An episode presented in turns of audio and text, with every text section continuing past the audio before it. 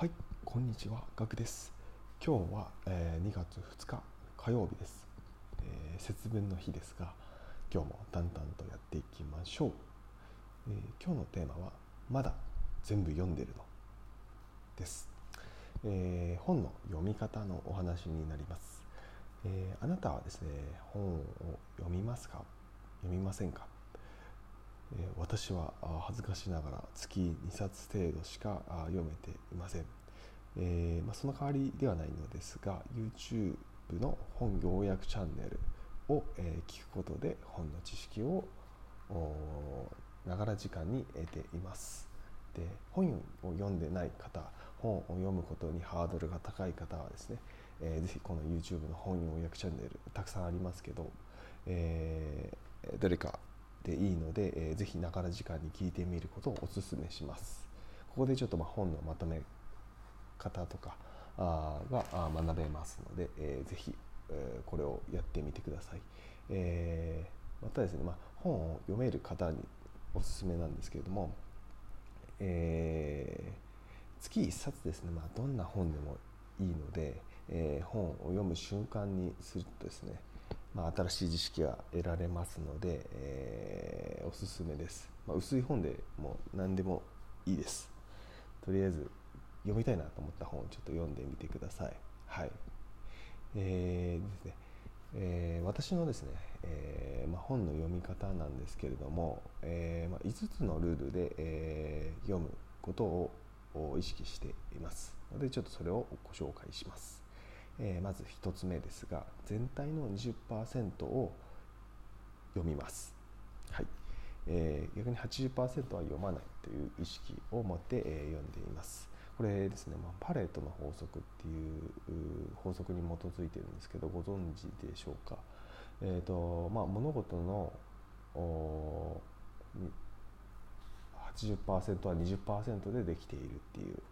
法則ですね。ざっくり言うと、まあ、例えば会社の売上の80%は20%の仕事から成り立っている。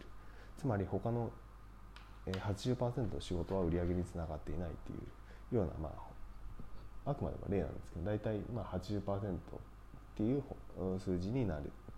ていうことにですね。あすみません。20%ですね。20%が、えーとても意味のあることになりますよっていう法則になります。でこれをまあ本を読む時にも取り入れています。はい。えーで2つ目がですね後書きを最初に読むですね。えーまあ、本のですね、えー要約がですねこの後書きにまとまっている可能性が結構高いんですね。なので本の内容をつかむときに最初に読むのが後書きになります。はい、えーで3つ目なんですけども、えー目次を見ます、はい、後書きをの内容を読んだ後にですね後書きの答えを探し目次で探すっていう形になりますね。そうすると,、えー、と内容をまとまっているところの、まあ、ちょっと答え合わせという形になっていくのでちょっとただざっくりと目次を見るんではなくて後書きの内容の答えを探すっていう形になりますのでちょっとだいぶ見方が変わってきてるんですが答えを探す方が見やすくなるので、えー後書きの後に目次を読みます。はい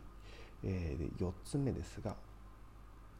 内容を、まあ、いくつか今目次からピックアップして読んだ後にですね箇条書きで要約をするということですね。はいえーまあ本要約チャンネルをお勧めしますって言ったのは、まあ、ここの箇条書きで要約するっていうところに、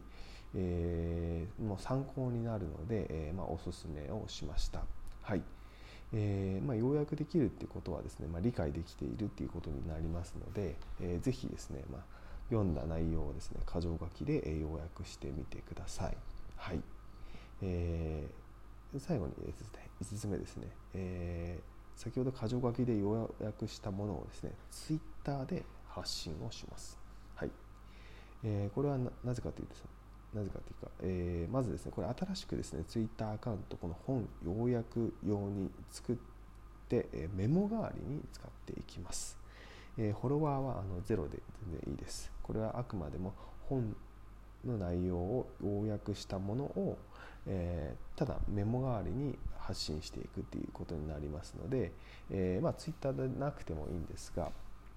なるべく、えー、外部に発信できるものが良いと思います。まあ、外部に一応発信はするんでフォロワーもゼロでいいんですが、えー、まあ体裁を気にし体裁や文字の間違いとかを気にしたりするようになるので Twitter が手軽にできる SNS アカウントの中ではおすすめです。はい、いや別の SNS でも全然 OK です。はい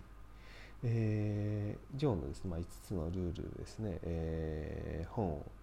読みますとですね必要な部分だけをまず読めます、まあ、全体20%ぐらいしか読まない。ので時間も短くなりますしでなおかつですね、まあ、少ない時間で読むってことは本を全部読まなきゃいけないっていうハードルよりも低くなりますので、えー、まあ、本を読む習慣につながっていきますので、えー、これぜひですね、えー、この5つのルールでぜひ本を読む習慣を作ってみてください。はい、いかがでしたでしょうか？